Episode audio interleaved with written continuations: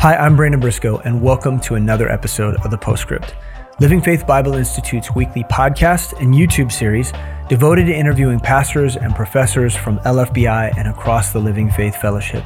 Each week we come together, uh, have conversations about ministry, missions, theology, with the hope that it would be edifying to you, build up your faith, but also maybe provoke you to consider Living Faith Bible Institute for yourself. And as always, we want to ask you and invite you uh, to come and check out lfbi.org, see our vision for our school, our program of study. We do believe that it is a great answer, a great solution for local church members getting the training that they need while continuing to minister within their local body. And so we want to ask that you would check that out and uh, see what we have to offer you.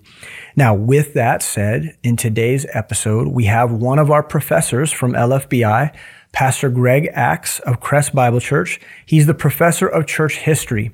And uh, if you're hearing this episode, you've caught us right smack dab in the middle of a series on the Crusades, and in fact, a part of a larger series that we've been doing over the last two years on church history as a whole. And so, uh, as always, we want to invite you to visit the YouTube channel uh, where we have a playlist of all of the past episodes on church history. You can check that out and see that there. But today, we're going to be talking about the Crusades specifically. Last time we were together, we introduced the First Crusade and the world in which the Crusades kind of manifest from, where it evolved from, and, and what did the world look like? What did Europe look like? What did the Catholic Church look like uh, that created and cultivated a ground in which the Crusades could be bred from.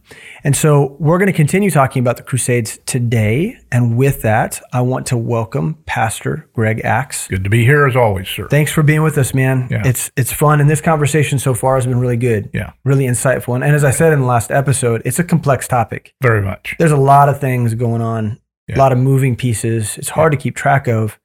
And so we appreciate uh, you helping us simplify and, and, make sense of it. Sometimes that which is complex, we can simplify by going back to principles of the Bible and just mm-hmm. looking at it through that lens. And when you do, uh, then you can see it a little bit better instead. You get lost in the weeds sometimes with these things. Yeah, absolutely. And to pull back from it and go, okay, from a from a forty thousand foot vantage point, from a biblical perspective, what's going on during this time, it becomes a little easier to at least get your head wrapped around some of the big, some of the major things. Well, we uh, really appreciate the fact that, that you help us and remind us yeah. how to do that.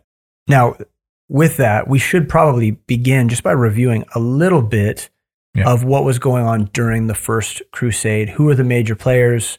Uh, what were the objectives? How did that go? Can you remind us a little bit of how that went? There was a um, a fervor whipped up among the people because the Muslims had taken over Palestine in 638 um, AD.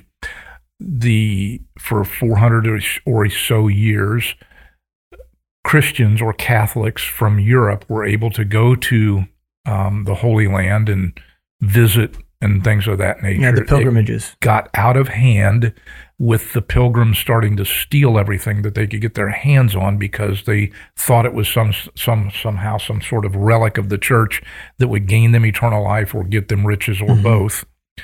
Uh, and after a while, that was like, you know, enough is enough, yeah. and the Muslims shut down the pilgrimages, which incited everybody to to fervor. Mm-hmm. Um, Pope Pope Urban II uh, at the Council of Clermont, 1095, gets his r- rousing speech. God wills it. God wills it. Let's go to Palestine and let's conquer it in the mm-hmm. name of, of Jesus or in the name of our God. And in doing so, whipped up the fervor of the of the populace who was ignorant and had been held into feudal bondage for years and years and generations mm-hmm. who knew absolutely nothing. And now they've whipped up this fervor and they got them going over to Palestine to try to uh, conquer this thing. Totally unequipped. Not a military force just men and women from mostly men from all, all over all over Europe on foot walking over to Jerusalem, trying to conquer it for uh, for Holy Mother Church. It reminds me a little bit of a story in the Bible in Acts chapter 19. There was a riot in the city of Ephesus. Yeah, and you know Paul's preaching, and it Obviously, Satan responds to that, It whips up the fervor among the people, and they're running around through the city screaming, Great is Diana, great is Diana. And by the time the day is over with, it says in that passage, most of the people had no idea why they were there. Yeah, they couldn't make sense of what they were, who was fighting about what. What, what do you, what do we, they knew not why they were even there. Yeah. They're just whipped up by the Spirit. Right. And finally, the city towns people get together and say, "Hey, knock it off and go back home." and they all went back home. Right. But that type of uh, spiritual fervor, magnify that. You can read that story in Acts chapter 19. That was just one day. Mhm. Extrapolate that over 200 years of time of that nationalistic religious fervor of inciting mobs to riot to go over to Palestine to conquer the Holy Land for the church. And you get a little bit of perspective of what's going on at that time. So, again, the first crusade, basically about 600,000 men through Europe leave home and family. Uh, 300,000 of them died before they got to Constantinople. They get to Constantinople to marshal together. They, that group goes down to starts moving, making its way down to Jerusalem to overthrow the the city and take it away from the Muslims.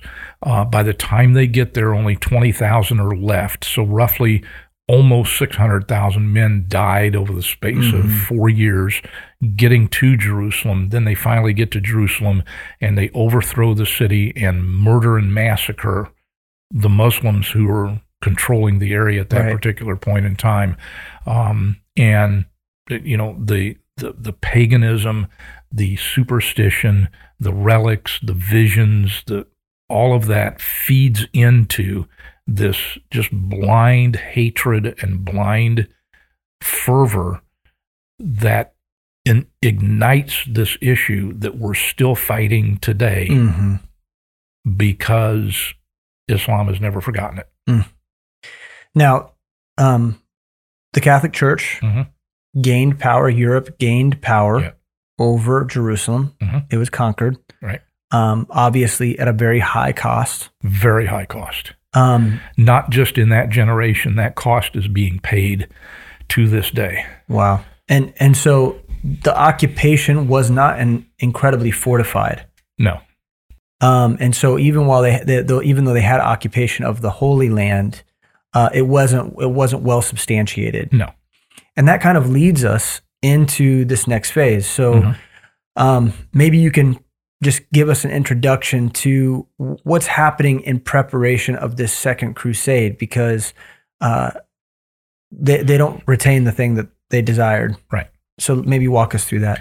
So they did retain control of the Holy Land for a period of time. It was July 15th of 1099 to the exact date in which these crusaders finally made it into Jerusalem and conducted their savage bloodbath of the Muslims who were living in the area um, and took control of the place. They maintained control of that place until about 1187. So that's 88 years um, that they maintain. It takes a while for these things to unfold in that time frame, of course, in any time frame. But about 1187, a Muslim general by the name of Saladin ends up coming back in with armies and overtaking the Catholics that were there and liberates Jerusalem from control of the Catholics and puts it back under the control of the Muslims. And you can't really be surprised by this because No. you think about the the expanse of land that surrounded Jerusalem Mhm. was primarily occupied by Muslims. So Yeah. there's no resources available to those who are occupying the Holy Land. They're there. It's not like they can go and get timber. no. It's not like they can go and get purchase weapons or you know m- you know metal um, and have blacksmiths developing weapons. There wasn't a trade system that was happening. Right. So here you have these guys out on an island. It was only a matter of time Right. before someone came in and, and took advantage of their lack. Right, and that's what happened. And uh, they the Muslims overtook it in 1187. Obviously, that incites the Catholic side to start going back after this thing as well. And this is part of the crusades that some people many people don't really understand is that they see it pitted as Christian versus Muslim. Uh, in fact, President Obama even once said when the conflict is between Islam, it was brought up to him. He says, "Well, you know, Christians have done some pretty bad things in their life as well, in their history as well," referring to the Crusades. Mm-hmm. When what took place has nothing to do with Christianity. It has everything to do with Catholicism, which is not Christianity. And as I mentioned in our last episode, there, there is nothing in our faith that would prompt us to even think of taking somebody else's life because they do not believe right. what we believe. Right. Uh, we persuade by the power of our words and by the power of the Word of God. And if somebody chooses not to believe that, that is their decision, and we accept that and we acknowledge that and we respect that decision, though we disagree with that decision. Mm-hmm. And we would never in a million years, as a Christian, as a New Testament Bible believing Christian, you would never in a million years even consider waging war against somebody or a group of people who did not believe what you believe. Mm-hmm. Okay. Um, so yeah, and to that to that point, I, we didn't mention this in the last episode, mm-hmm. but we've talked about it previously. Is the impact of Augustine's City of God yes. on Catholics, mm-hmm. and how men like Urban II and um, you know other uh, other famous papal authorities mm-hmm. look to that book for the rules for waging holy war. Yes. When is it justifiable? When is it not? and then using that as a platform even to like come up with other theoretical positions and so i mean we can't we we can't undo the influence that that perspective right. has on these men mm-hmm. which is maybe you can remind us again of of what the impact of city of god like what was that about the yeah. And what were the what in his mind? What were the qualifications for a holy war? The basic the, uh, thesis of that book was that Rome replaces Jerusalem as the city of God. Therefore, that which was um, which Israel was accustomed to, to, do and given the right to do by God mm-hmm. in the mm-hmm. Old Testament now transfers to the New Testament church, uh, headquartered in Rome, and that they get the right to kill all dissenters. Uh, taking the things of the Old Testament the battles that were done there and even perverting them because God in the Old Testament, it's very clear when you read it honestly, intended to set up his people in his land as a beacon for the world to draw the world to a relationship with him. Mm-hmm. If groups within that area did not want to go along with it, they were uh, told, the Jews were told by God to drive them out. Not to right. kill them, but to right. drive them out. Right. If they persisted further, there were a few places where he said, okay, take them out. Right. Because the iniquity of the Amorites is already full after 400 years. And God knew that they were not going to get right. right. So they take those those concepts and then extrapolate it out to their own church and say, okay, now I have the God ordained right to kill everybody who dissents mm-hmm. From what we believe. So Catholicism does that, Islam does that. They're basically very similar. This is what so many people don't get. Catholicism and Islam are very similar in that they are both religious fervor institutions that legislate their own law and then kill all dissenters. Mm-hmm. Okay. So they're similar in that regard. Now they're different in that one is based upon supposedly the Bible and Jesus Christ, and the other one's based upon Allah and, and the Quran.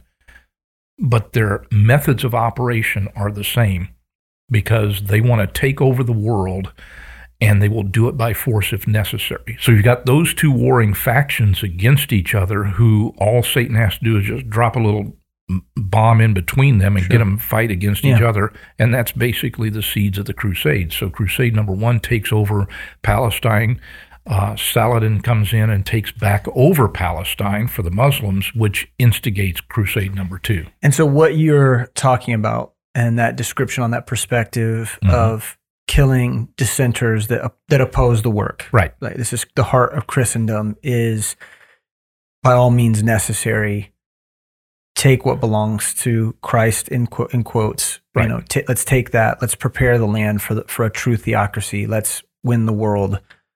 If that requires military might, we'll we'll employ that. Yes. So that that's a perfect segue into introducing Bernard Clairvaux, Yes. and uh, who obviously takes that in this situation with having just lost the Holy Land. hmm He takes that to its next natural conclusion. So maybe you can talk to us a little bit about Bernard Clairvaux. Yeah. Um, Clairvaux is a city. It was a city in France, and that's why we, that's where we get the term of clairvoyant from, uh, because Seems he was fitting. a spiritualistic Yeah. mystic who was off in his own world somewhere. This is the guy who actually said that it was okay for Christians to kill pagans Mhm. if they were doing it in the name of Christ.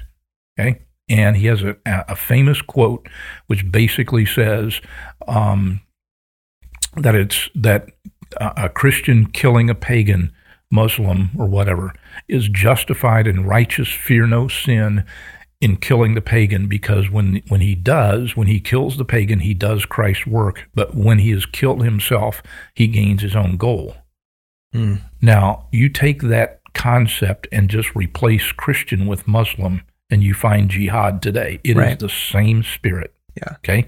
So Islam today says that they promise eternal life to uh, their soldiers who give themselves in battle to conquer the world for, and they fear no sin in doing so. In fact, they're gained, they gain paradise Yeah. and all of the thing, all the promises that same mindset was given to the Catholics at that time. You will gain in, you will gain paradise. You'll get indulgence for your sin. You'll get to heaven if you give your life in this battle. And he instigated the Second Crusade under his preaching to do that, uh, to go back to the to the um, Promised Land and take take it back over. So they tried it. It was a miserable failure. Okay, so what did that what did that look like? It's uh, you know um, it was led by a couple different guys, Mhm. And uh, how did that, how did that unfold? I mean, how did they gather troops? What did it look like for them to? gather troops the same way. You stir up the mo- mobs and the riots uh, and the masses of the people, and they end up walking to Palestine to try to take it over. Most of them with no idea what they're doing. Um, just like Acts chapter 19, what are we here for? Why are we rioting? Well, I don't know. What are you what, what are you here for? I don't know. God was here because you're here. When we're talking about numbers, though, uh, I mean, compared to the first crusade, Yeah, it wasn't quite as many. so there's there was six hundred thousand that Right. participated in the first crusade. Right. Uh, As we go through these other crusades, we're going to notice that the numbers are diminishing Yeah. quite greatly. Right. um, I think it's it's probably diff- more difficult for people to get on board with with some of these thoughts. Like people are slowly becoming, Yeah, the more you do this, the more people are gonna, eventually going to go, hey, wait a minute. yeah, yeah, it's not working. So what happened was, for the Second Crusade specifically, the Muslims had come in and said, "We're going to take this back over," Mhm. and they had cut off the northern route and taken Damascus, and that incited that second riot to come in and try to take that over, and it failed miserably as well. Mhm. And then uh, ultimately, the Third Crusade is the one that w- that was the response to Saladin overtaking the uh, the Promised Land. Okay, so let's let's talk about the Third Crusade. This is the one that I grew up with. The Third Crusade, hmm because of Robin Hood, Yes, is of this era. Like Yes. the the myth of Robin Hood hmm comes from this time stealing frame. from the rich to give to the yeah, poor, and, Richard the Lionheart and all that Richard the business. chicken-hearted. Yes, yes, so now we're so we're at the third crusade. Mhm. The second crusade was a failure. They Right. they didn't they didn't even get close to their objectives. no, did not even get back to the Holy. Now the the church is still controlling the Holy Land at this time. The Second Crusade was trying to take to retake Damascus, and that's what was failing. Okay. So explain to us the third crusade and what happens with because Saladin this is this is the point in which Saladin Saladin is actually victorious Yes, and actually recaptures the Holy Land. yes. Okay. So to Yeah. walk us through this. And so Richard the Lionhearted comes in and he he leads the the group. This is uh, one of the ones that you, again people study in history enough to find a little bit of information on. Uh, they are for a couple of three years or so trying to come in with the same mindset as the first crusade, the same strategy, just gather people together. The um, the moral purity of our cause guarantees us victory Mhm. in their mind. Mhm. Okay. Um, they get there, miserable conditions again. People are starving to death, um, horses dying. It's just a horrible, horrible situation. They try to overtake uh, Jerusalem and they're unsuccessful in doing so. One of the accounts tells us that even though they were carrying the true cross of Christ, they were unsuccessful in overthrowing uh, Saladin and the and the Muslims who were in the area. They're carrying the true cross of Christ. Hmm. A thousand, eleven hundred years, eleven hundred and fifty years after he crucif- after he was crucified. How fast does untreated wood rot? You still have the actual actual cross 1150 years later on top of the fact that there's enough pieces of the cross out there to actually build an entire town Sure. What happened to the pieces of the cross? So you're saying got they, the full cross? they believe that they actually had the original. yeah, that they actually had Calvary. the original cross from Calvary. This is the backdrop of the insane pers- um, um, superstition that drove these people to do what they were doing. And do they When not we look at remember? do they not remember the story of the Ark of the Covenant going No. into battle after No, no, it, in, it, in First Samuel that like had no power. No. Even even the Ark had no power with no faith, and it's just it's like even even in their heretical thinking, Mhm. you'd think that they'd be biblically literate enough to know that just carrying the cross of Christ, even if it was the cross, even if what they actually had was the actual cross from Calvary, right. that uh, th- no object ha- holds any power whatsoever. No. It's just No, not so ever. So again, people look at these things, they try to make sense out of it, Mhm. and they can't make sense out of it. But the fact that you can't make sense out of it makes perfect sense when you understand who's behind it. yeah, So the concept of Christian versus Muslim, or our our side is right and your side is wrong, both sides are wrong. Both sides are driven by the spirit of Satan. That's why it doesn't make any sense. That's why they're killing each other. yeah, Who's the angel of death behind this? They're killing each other off because the master spirit behind them wants that to happen. yeah, yeah.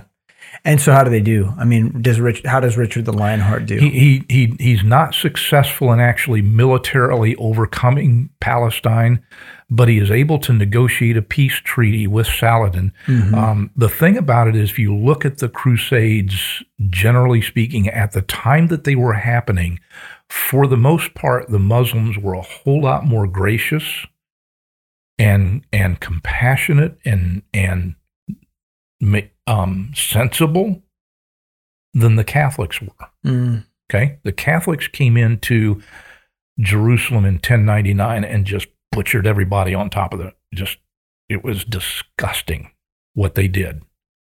The Muslims would come in and say, "Okay, you want pilgrimages? Yeah, okay, fine. We'll, we'll agree to that." yeah, and they were actually letting everything. and they were actually letting troops captures free, ca- captors free. Once Yeah. the treaty was signed, like there was some sort of diplomacy that they were willing to Yeah. employ. A- And by and large, the Muslim side of this equation at the time that it was taking place in that generation, not necessarily today, but in that generation, they were more compassionate and kind than the Catholics were. Mm. So, anyway, they ne- negotiated that peace treaty with Richard the Lionhearted to allow the pilgrimages again. Okay, But that's so not enough. Yeah, yeah. Not enough just for the give it a little Catholic bit more time, and they're going to get restless with that. Yeah, Because the Catholic Church wants that piece of land to dominate that piece of land so that the Pope can ascend upon the mount of the congregation in the sides of the north and sit upon that throne and pro- proclaim himself to be God. yeah, Because uh, Rome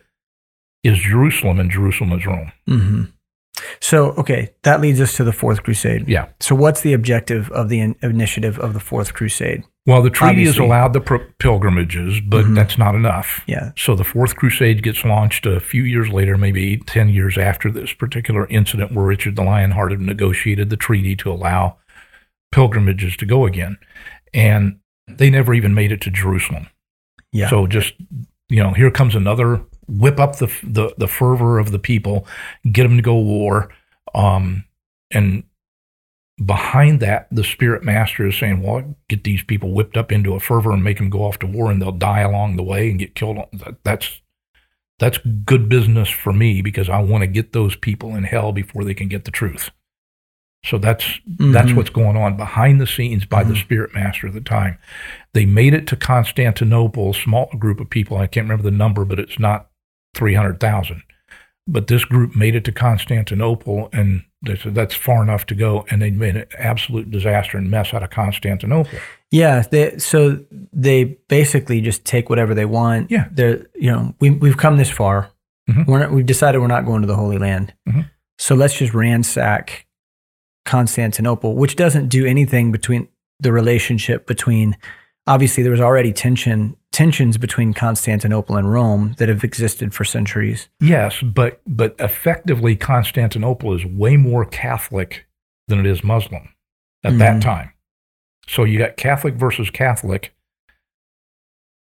Again, right. don't try to make sense out of it. It'll make you hit hurt. Yeah, people were just taking what they thought was due to them. Steal whatever they can steal. Yeah. Claiming more relics. So then we get to the fifth crusade, which yeah is to me uh, the weirdest. Mm-hmm. Is the weirdest crusade. Yes. Uh, of all of them. And so if you if you couldn't make sense of what has happened up to this point, like if you can't use logic to understand right. where we've come, then this will be even more baffling. Yeah. So maybe tell us about the Fifth Crusade. In, in my opinion, and I'm entitled, still entitled to my opinions. Of course, at least at this point. We've in invited you on the show. So Tomorrow, I may not be entitled to my opinions, but right now I am. okay. Hey, we want to stop here just for a second and introduce you to one of our Living Faith Bible Institute students. My name is Victoria McLear, and I am a student at Living Faith Bible Institute. I have been a Christian for over 30 years. I am a wife and a mother of three adult children, and I have three grandchildren. LFBI is the tool that God is using to teach and strengthen me in my walk with Him. As usual, His timing is perfect as we are currently going through uncertain and troubling times. The more I study Scripture and the truth of it, the better able I am to decipher the lies that the world throws at us and that ministers to me. I needed it. I know the world around me needs it. And I have been blessed with opportunities to minister to others from what I have learned in class. And that is an answer to prayer for me to be useful to the Lord. Visit lfbi.org to learn more about Living Faith Bible Institute. In my opinion, this is the most disgusting, filthy, depraved, horrible event in the history of the human race mm. called the Children's Crusades. Right. Where the thought process was well, okay, we've had all these adult men going over here who were righteous because they were Catholic and the righteousness of their cause would certainly, in carrying the cross and having all of our relics and our lance of Longinus and our visions of angels, yeah. certainly all of that would give us victory. Mm-hmm. And it didn't. Right. Well, maybe if innocent children did this. Yeah, because it was a faith issue. Yeah. Right. Again, they're they're saying, okay, hey, th- maybe it's because these grown men didn't have the faith necessary, mm-hmm. but in the hearts of babes. Yes. Right. Now we got children right? And their purity and their innocence and their uh, it, on top of all of the righteousness of our cause, which is not certainly that would give us victory. Mm-hmm. So a shepherd boy by the name of Stephen, who lived in France, age twelve, supposedly had a vision that said, okay, if we rally a bunch of children together and march to the promised land, certainly we would be able to uh, overtake that because of the purity of our cause and the pure, not, not just the purity of our cause, but the, uh, the purity of our lives because mm-hmm. we're just children. Mm-hmm. Okay. So he marshaled together, um, and he and of course a bunch of the other adults behind us running it, the popes and all the other guys, marshaled a group of, of 30,000 children across Europe to march to the promised land, children, 8, 10, 12 years old. Okay? You have children. I have children, Yeah. grandchildren. I cannot, I cannot Yeah, just letting them go. Get- I- I did you say how many? Did you say how many that they gathered? Thirty thousand. So that's that's at least that many um, parents Mm-hmm. who had to agree. Willing to allow Yeah. their children. And it reminds me just of how de- how desperate people are in the feudal system, right? Mhm. So like, might makes right. Mhm. Uh, you've got Catholic leaders, the elite, that five percent, that one percent, if you will, Mm-hmm. of the of the you know elite class Mhm. is saying to this lower, exceptionally lower income demographic, Mhm. um, you will do what we say if you want X, Y, Z. Right. And these, you know, uneducated people who do who don't have access to the Word of God. We can't Right. forget the fact that that it's only the Word of God is only in Latin for the priests. It's for the priest class. The entrance of thy words giveth light, and they're not allowed to be entered into their life, so they don't have any light. the, hence the dark ages, right? Yes. And so you've got these people who are incredibly desperate, um, and they they're they're they've decided to participate in this egregious activity, and they're completely blind, Yeah. to their own, you know, lack of real faith. Right. And their superstition of our innocent children will will gain this holy land um, because of the innocency of their of their lives and the, the righteousness of our cause. Mm. And so again, I cannot wrap my head around allowing children to do this. It's just children are a blessing. The, the just they're the they're the most incredible blessing of life, and to instigate them and incite them to do something like this just I, I can't express it in words how incredibly horrible disgusting depraved and filthy Yeah. this could possibly be so 30,000 children marshaled together to march to the holy land here's what happened they they were in Europe they marched through France and they got to a town called Marseille, France, which is on the French Riviera. And if you kind of put the picture in your head of that area, they were on, on the ba- on the banks of the Mediterranean Sea, and they were told and believed that when they got there, that the Mediterranean would part like the Red Sea. hmm All this pagan superstition, borrowing the stories from the Bible of people who don't read the Bible, hmm that the Mediterranean would part and they would walk across the Mediterranean to the promised land. And as soon as they got there, the Muslims in would, would Yeah, just surrender. just like the Egyptians, uh, they would, fall. they would just fall, just like Right. Jericho did, they Yeah. would fall. And they would surrender because of the innocence of the children. Okay, the Red Sea crossing was 20 miles. In a day, and they had 2 million people doing it, in a day, you can walk 20 miles if you need. The average person walks Sure. around 4 miles per hour. Right. So in five hours' time, you could get across that particular time. That that that Red Sea, you can yeah. see the concept of the Red Sea opening and parting, and Moses taking them through. You can wrap your head around it, taking a day, maybe two or three, or at the most, Mhm. for to get two million people across that. It can happen. Mhm. From Marseille, France, to Jerusalem is eighteen hundred miles. At the same rate that you go through the Red Sea, it's going to take you 90 days to get there. How many 7 Elevens and Pizza Huts and McDonald's are on the floor of the Mediterranean as they walk across to provide the supplies for them to walk 90 days across the Med- Of course, they get there to Marseille, France, and they're like, how come they're waiting for the waters to part? And they never did. Really? Well, who couldn't figure that out, Einstein? Mm. Pirates were in the area on ships, had noticed what was going on, and convince the children, oh, well, okay, the, the sea isn't going to part for you, but if you'll get on our boats, we'll take you over there. Yeah. They got on the boats. Two of those boats wrecked on one of the islands, and a bunch of the children died. The rest of the boats were taken to North Africa. The children were sold into slavery and never saw home again. I cannot, in all of my mind, wrap my head around somebody allowing that to happen and then glorifying it as some sort of act of God, is what the Pope did at that time. Put up a wreath and, or put up a monument to those children who sacrificed their lives for for the cause of Holy Mother Church. But that was only the first phase of Crusade number five, the Children's Crusade. Mm-hmm. There was a there was round two of it a few years later. Another shepherd boy um, from Germany had a similar vision. He was ten years old. Mm. Gathered another twenty thousand people, children together for round two, 5B of Crusade, right. made it to Genoa, Italy, which is still on the Mediterranean.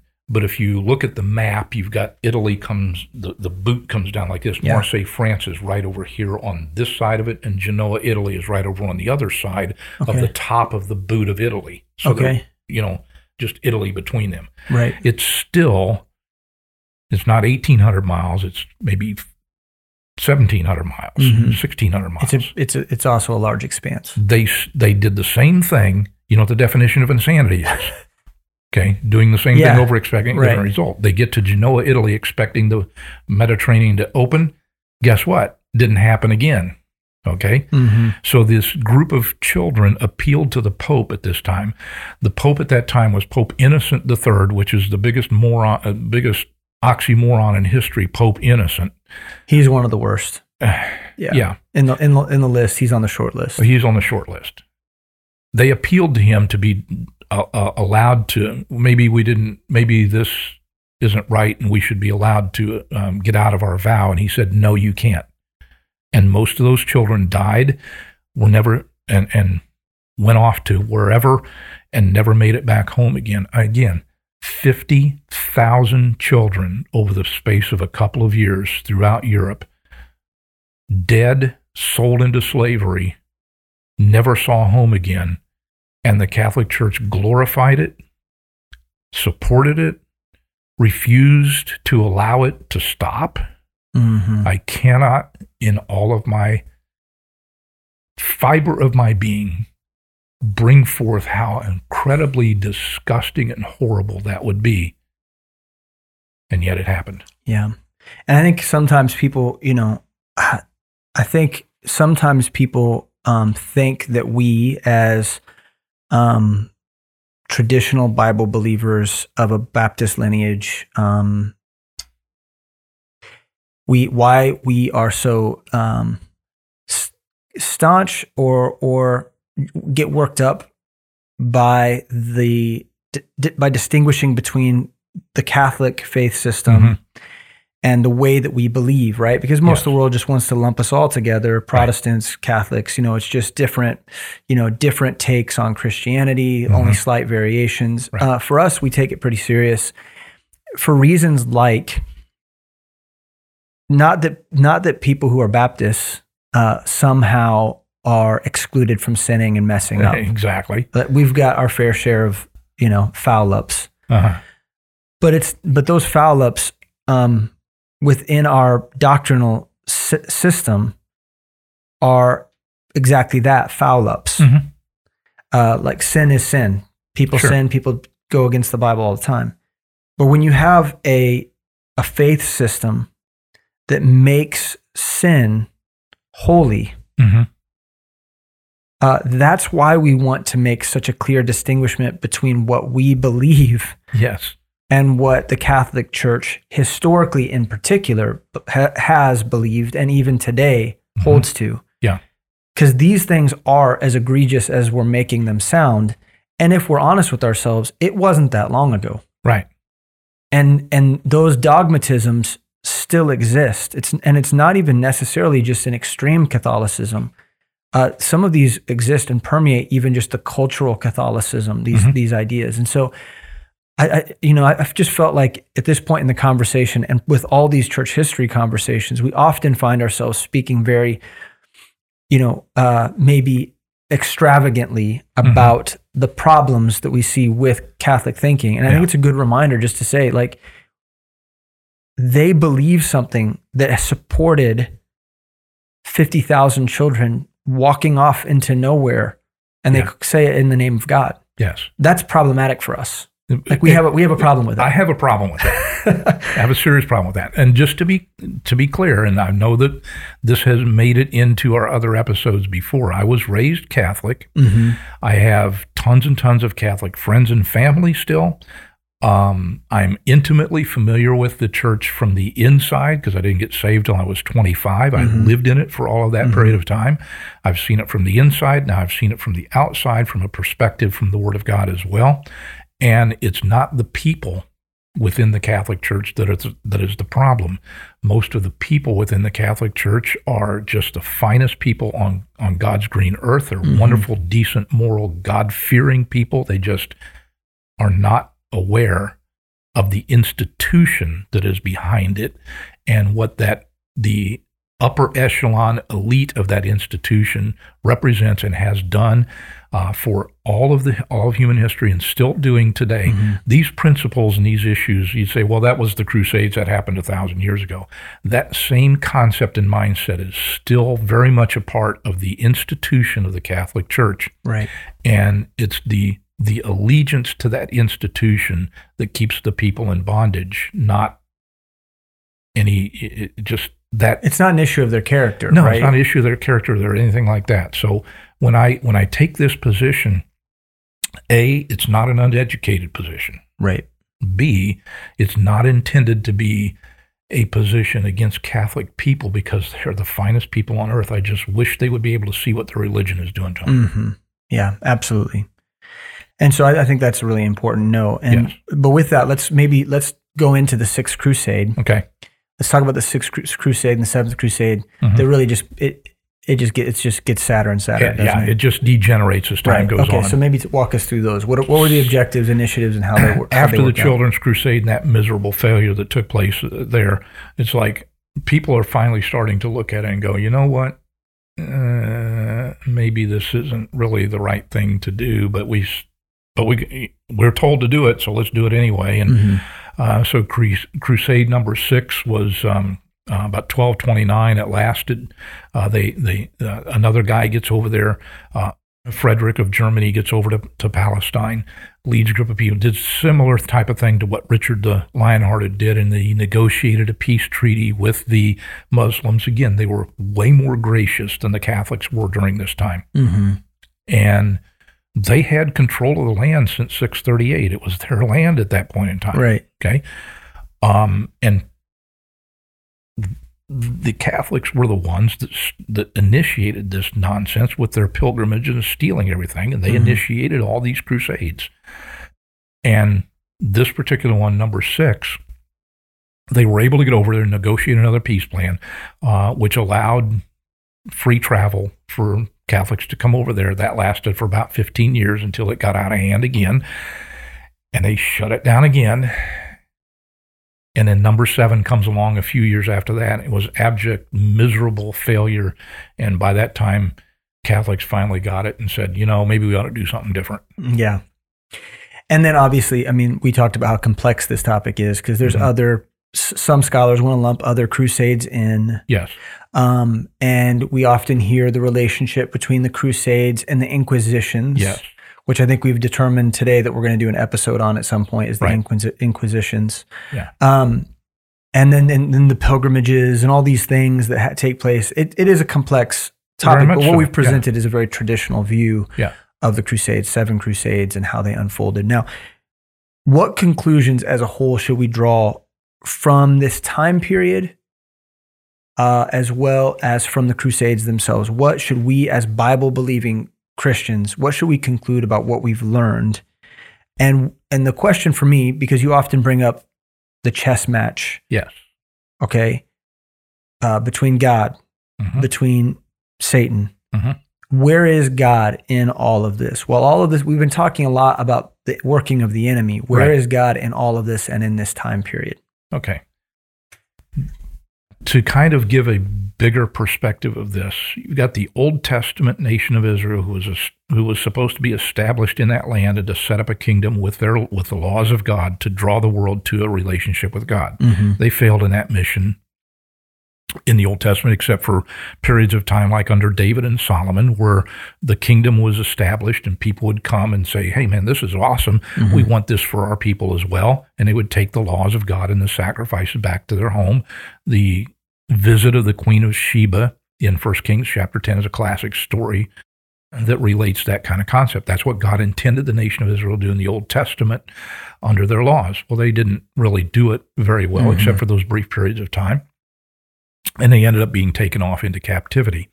Uh, and God took them into captivity to, for a number of reasons. Uh, then they were restored back to their land. And that's what he wanted. When Jesus showed up, the Israelites were back in their land, and he intended to call them to himself to begin with that group of people, to go to the lost sheep of the house of Israel and get them to respond back to God so that they could establish that to draw the world to, to, right. to God. Right. Away with him, crucify him. We have no king but Caesar. His blood be upon us and upon our children. Mm-hmm. And God said, Enough is enough. He pulled a Popeye on him. That's all I can stand, and yeah. I can't stand no more. and because of the rejection of the Lord Jesus Christ, um, he took them off into captivity again, 70 AD, and the Roman Emperor Titus come in and wiped out the place. Okay? And this time, that captivity wasn't just a few years; it's now been two thousand years period of time. Yeah, it's a spiritual captivity as well. Exactly. The, the, what we refer to as the parenthetical age of the Gentile church. Called the church, right. where God then turns his attention to take the gospel to the Gentile church to draw people to relationship through to himself through the death, burial, and resurrection of the Lord Jesus Christ. He mm-hmm. wanted to involve his people, the nation of Israel, in that, but they said no. Said, okay, fine, I'll take it to the Gentile church. So during this period of time called the Gentile church, the land of Israel is still there. That's still God's place. That's still the place where he's going to establish his people. It's still the place where Jesus is going to reign from, mm-hmm. um, Jerusalem. But as far as a kingdom of people and a physical plant of a nation, that's off the map for 2,000 years, right. called the church age, while God's calling out the, the church during this age. Well, at some point in time, he's going to reestablish that. Yeah. And he did that in 1948. That's when it began with the planting of the nation of Israel. But now you have whoever controls that land is really not the issue until Jesus comes. But what happened was, to give the big perspective on this, 638 AD, Muslim Islam comes in and conquers Palestine, specifically Jerusalem. Yeah. And now they've been there since that point in time. The Crusades are instigated by Satan to get people killed off before they can get them the truth. And it just stirs up all that hatred and animosity between the groups. It's a dust storm that hasn't cleared. Exactly. Yeah. And except for that brief, those brief periods of time in which the Catholic Church controlled Palestine, the Muslims have controlled it from 638 till 1948. Mm-hmm. Now you put yourself in that position for a minute. We know from a even bigger perspective that God gave that land to the nation of, of, of Israel through Abraham, Isaac, and Jacob, mm-hmm. and the 12 tribes and the kingdom that he had established at that point in time. And he's going to ultimately give that land to the nation of Israel when Jesus comes back and reigns over them. But now the palace, uh, the, the Muslims have controlled that since 638. We're talking 1400 years. Mm-hmm. So you own a house? Yeah. Okay. At some point in time, you'll pay that house off and it'll be yours, mm-hmm. except for your eminent domain or the government sure. taxes, whatever, but it's sure. your property. Okay. Mm-hmm. Uh, I live in Shawnee, Kansas, which is a uh, suburb of Kansas City that is named after the Shawnee Indian tribe. I own my house.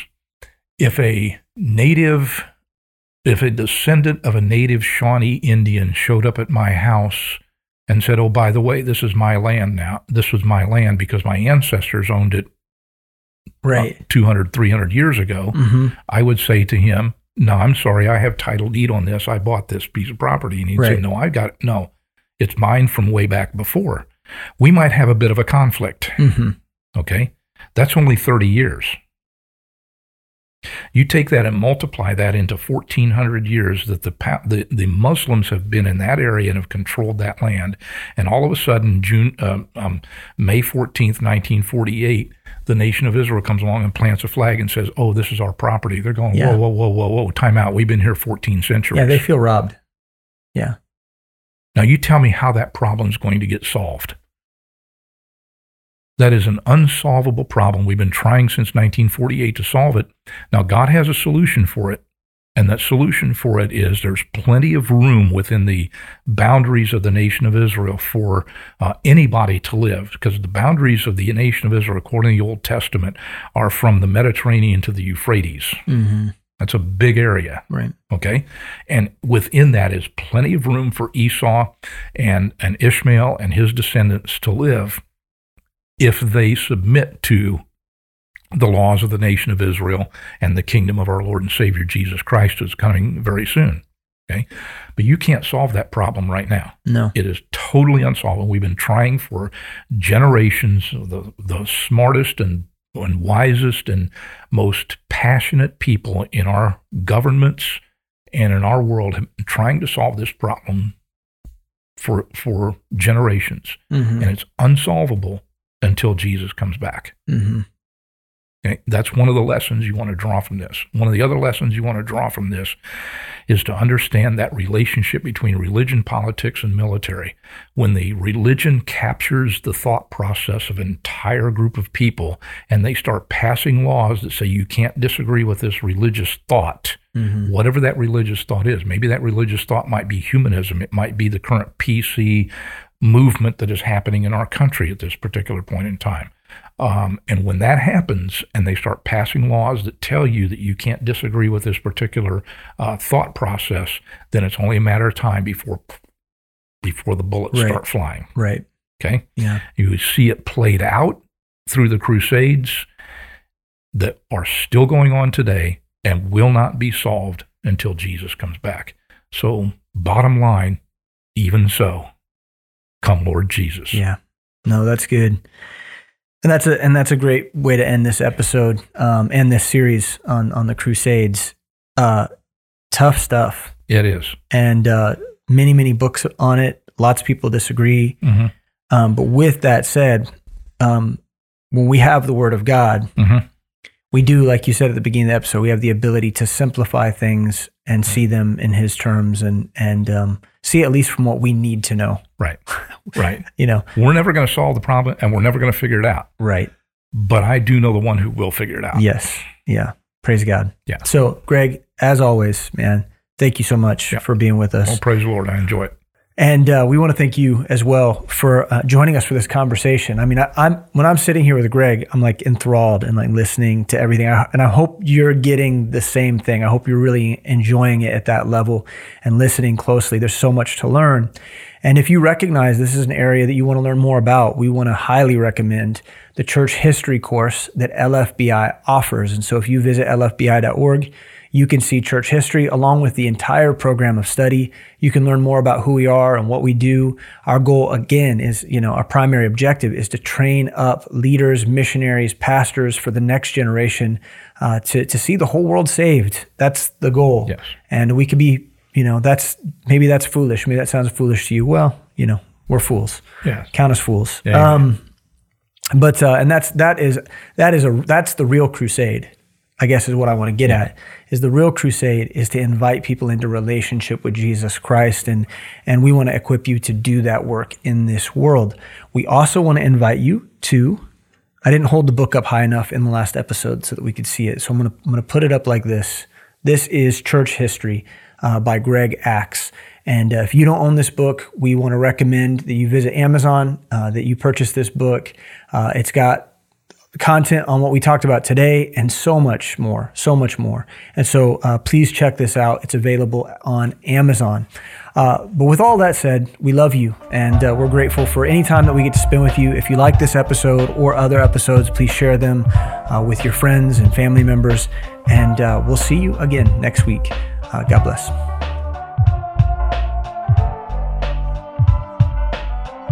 Thanks for listening to the Postscript. If you enjoy the show, please leave us a rating and review in order to help other people find our podcast.